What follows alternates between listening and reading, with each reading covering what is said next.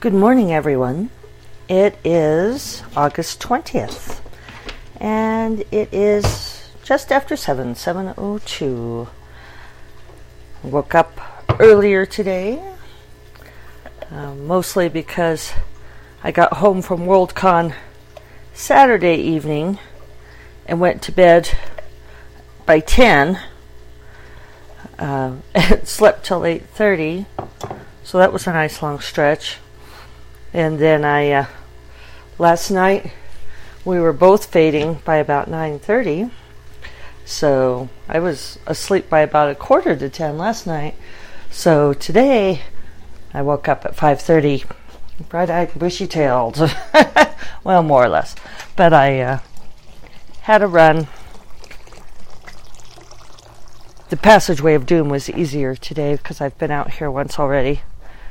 It's um, a cool morning. It's kind of a little cloudy. We had some weather come in last night, kind of a cold front. We didn't get any rain, but it's only about 60 degrees right now and a little tumultuous, kind of one of those tumbling breezes.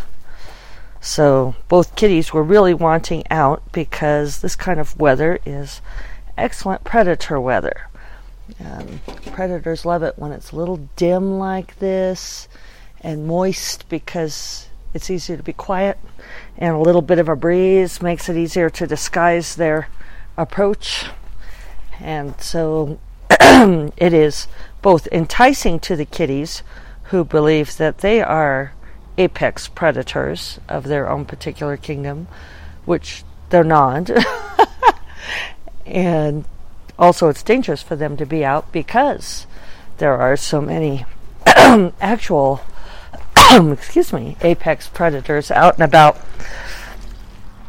like coyotes and bobcats. So, I have a little bit of um, sinus crud or something from the convention. A couple of my friends were, Kelly was, Kelly Robson, who was on the podcast last week, uh, was feeling kind of icky and not feeling good. So, I may have might be fighting that off. I don't think I'm sick. I just uh, might account for some of the long sleep more than catching up. Yep. Monday morning, you'll be able to hear the garbage truck going by there. All right, first sip of coffee. Mm. It's good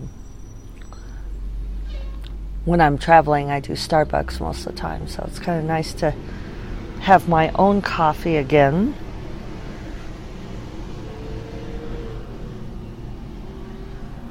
So today is back at it. A lot of writing to get done this week. Um, my birthday, my actual birthday, the day of my birthday, is Wednesday. And I was thinking about taking it off, but now I'm thinking I won't. I think I'll just write because the reason I specify it as being actual birthday is Sunday we're going to head up to Crested Butte and spend a couple of days there with my family because it's also my aunt's birthday and my stepdad's birthday. Oh, we're all like within five days of each other. Uh, and so that will be the birthday celebration. So we'll see. I have some potential plans shaping up for Wednesday, um, but I don't know exactly what's going to happen. What? Let's see. I, I put Jackson out here and back with me if I wasn't clear about that. So that way he would be safe. And now what? You're hung up? You're not hung up. Oh, well, you were a little hung up. He gets his rope caught on plants. Yeah, you're fine.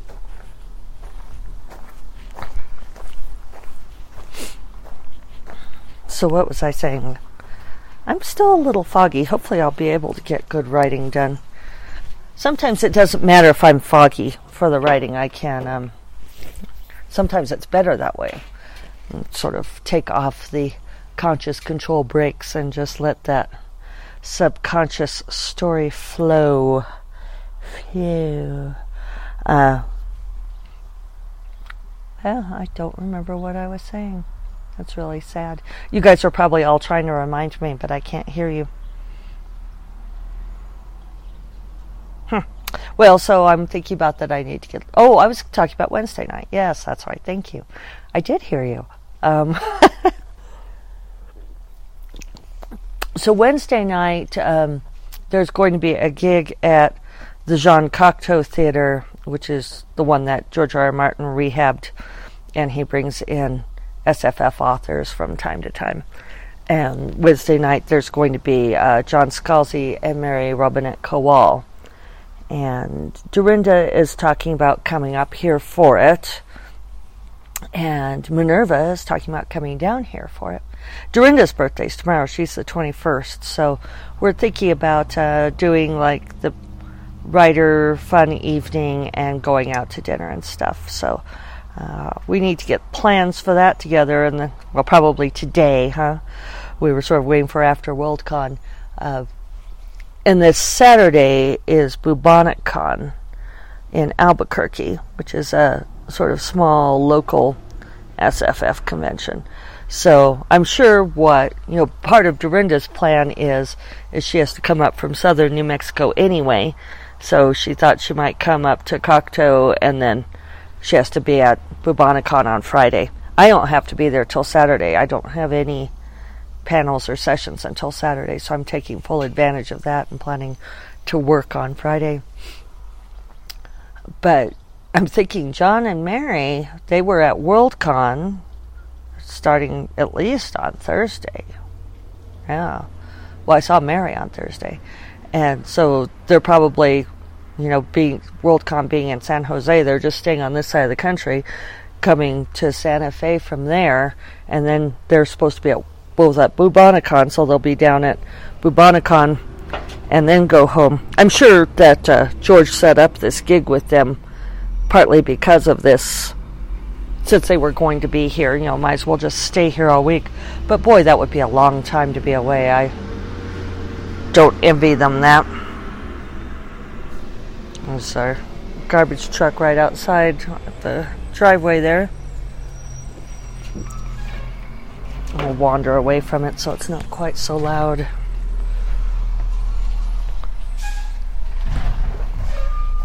Because it's kind of a moist, cool morning, too, the sound is really carrying. I Guess I could check on the cats while I'm at it. Jackson has gone back inside. Apparently, not at all satisfied. What are you doing? Why'd you go back in? Because you want to go out front? Well, you have to wait. Isabel, come here. Why don't you come outside? She's looking longingly out front, too. You're wondering what I'm doing? Come on, come outside. The door's open. You like coming out back.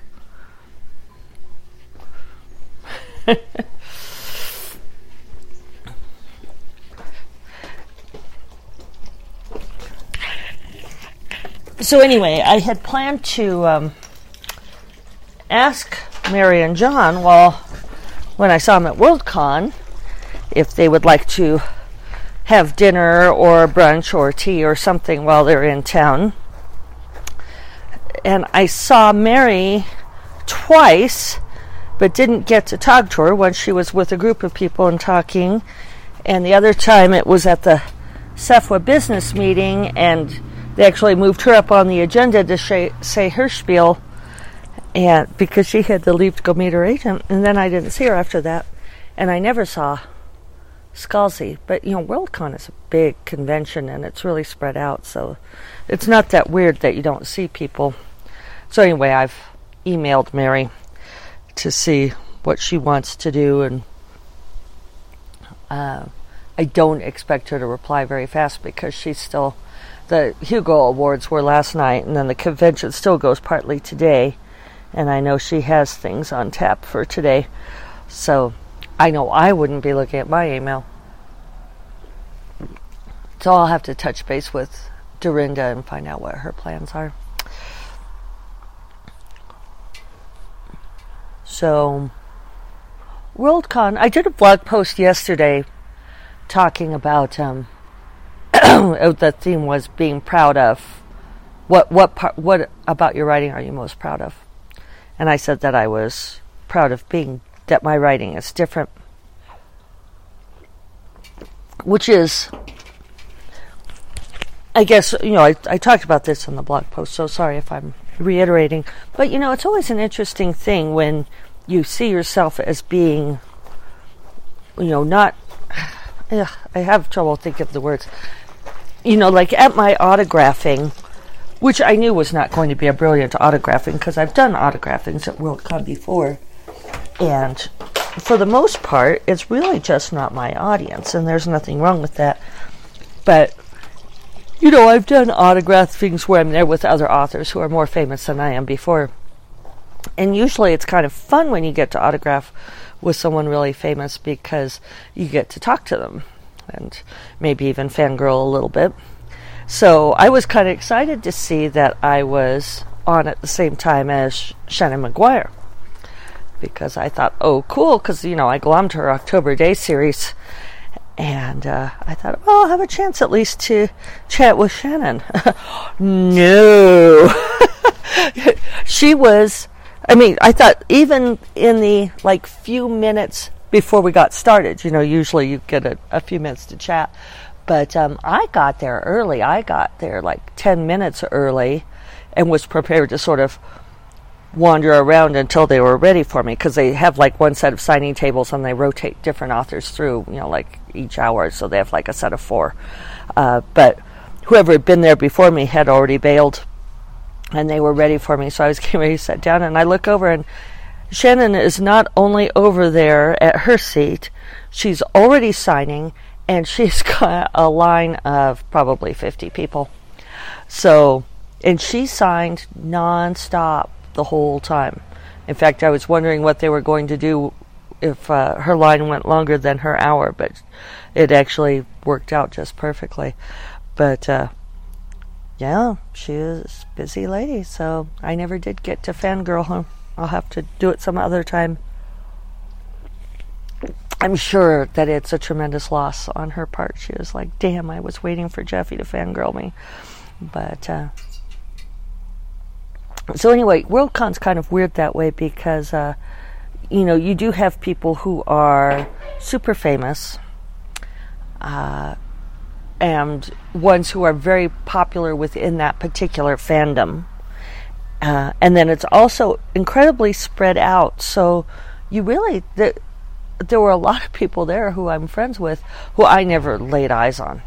Just didn't see the whole time.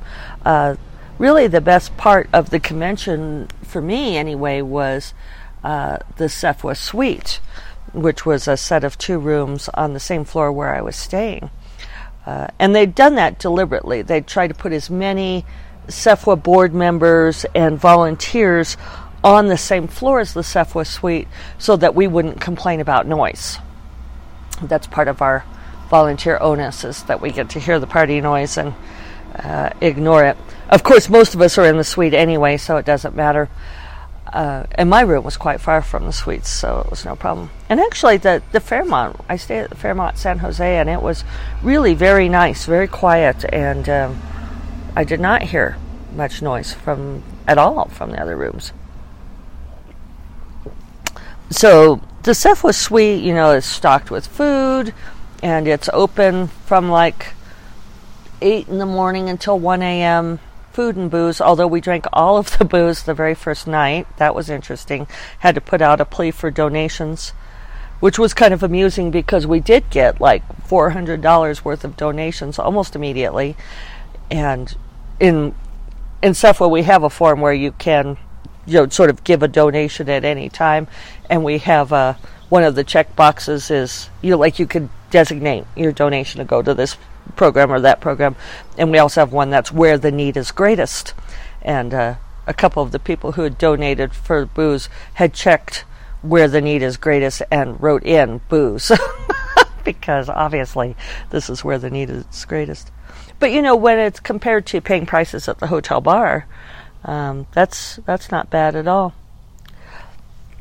So uh, hanging out at the Seth suite, was great because I got to talk to a lot of people there. Um, but you know, of course, it's only the people who come there. So if someone doesn't come, like Mary and John never showed up there when I was there anyway. You know, it's hit or miss.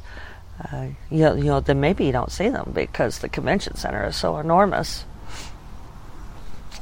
So probably for future World Cons, I'll have to make an effort to schedule appointments with people I really want to see because it is in Dublin next year, and I, I think I, I, I talked with the Dublin people. They had a little party, and I got the info, so I think I'm going to have to start trying to line that up. Um, one of the nice things in the Seth Suite was I met a gal, uh, Kara Lockharte is her pen name and she, uh, as soon as I walked in, she fangirled me. So that's always uh, a lovely thing, and told me how much she loves my books. And she's writing a series, so I got a sample of one of those, and I'm going to check it out, and I'll let you know what I think. But um, she, if you want to check her out, it's K A R A um, L O C K H A R T E. See what she's doing. I think it's paranormal romance. And I'm trying to think of what else. I learned a lot of very interesting gossip, and I, will share this piece with you. That there was an agent. Um, I, th- I think this is common knowledge, but I'll leave names out because I'm not sure it matters. Uh, well, her her agency was called Lupin Grove Agency, and I think her name is Michelle Smith. I may not be 100% on that, but I think that's right. Uh, and she used to be an agent at my previous agency at Fuse, or rather an assistant agent. And then she left and went on to another agency, and then she opened her own agency, Lupin Grove, and she had some had another agent working for her. And anyway, it has come out, and I think this is pretty well established because she's uh, facing lawsuits that she was lying to her clients about deals that she had made. Uh, she had told her clients that she had that their books had gone to auction, uh, which means that several publishers are bidding on buying a particular book or series, uh, when she hadn't even sent them out on submission at all. Uh, she had told her clients that at least one, I don't know, I, it was told to me in plural, but I don't know if it was just one or more, that they'd gotten a $50,000 two book deal when the book had not even gone out on submission. And so, you know, not only are these poor authors now scrambling because they have no idea who their books were ever seen by, if at all, but then there are other authors that apparently she did make legit deals for, um, authors who, you know, like had deals on the table. They'd already received an offer and then uh, signed with her to negotiate the deal with them. So it's not clear at all where that money is going because typically the way that works is, you know, like Sarah made the deal with St. Martin's for me. Sarah pays, uh, or Sarah, St. Martin pays Nancy Yost Literary Agency. They take their 15% and then they hand, and then they send me a check for the rest of the money. Uh, and this is very standard practice well, you know, so all of this money is passing through a now defunct agency and with a agent who's under litigation and probably owes all kinds of money, so it's not at all clear what will happen.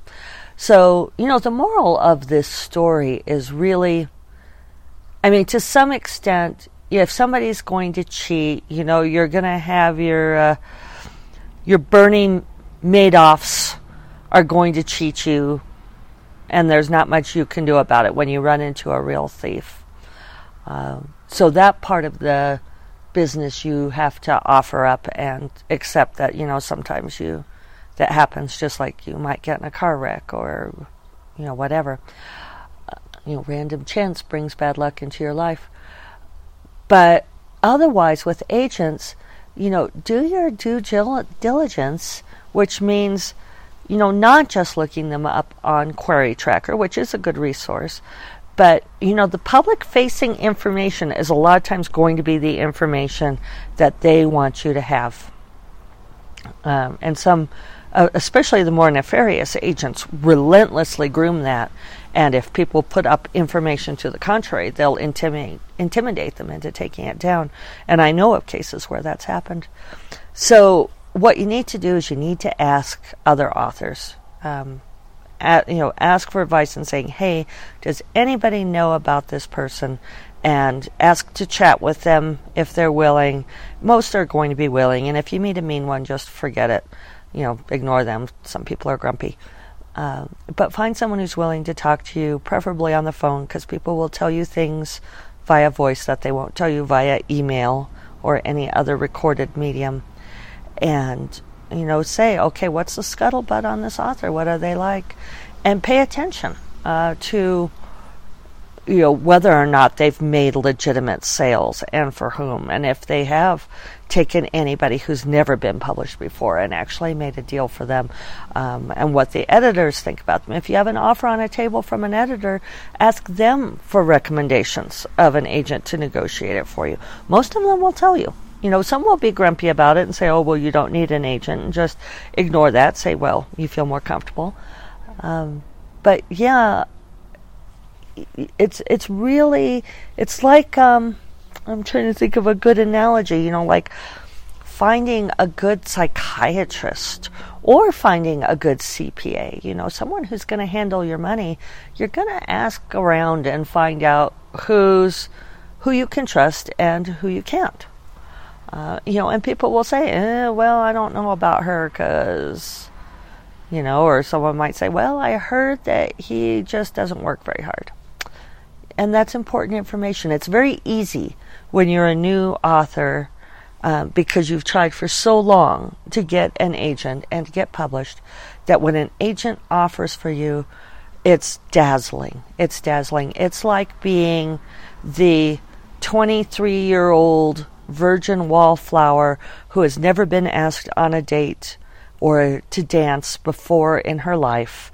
And the first person who asks you to dance, you're like, yes, a thousand times yes.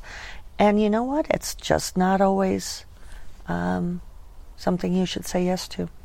So that's my cautionary tale for today. That was one of the juicier bits of gossip from Worldcon. Um, or at least that I can tell you.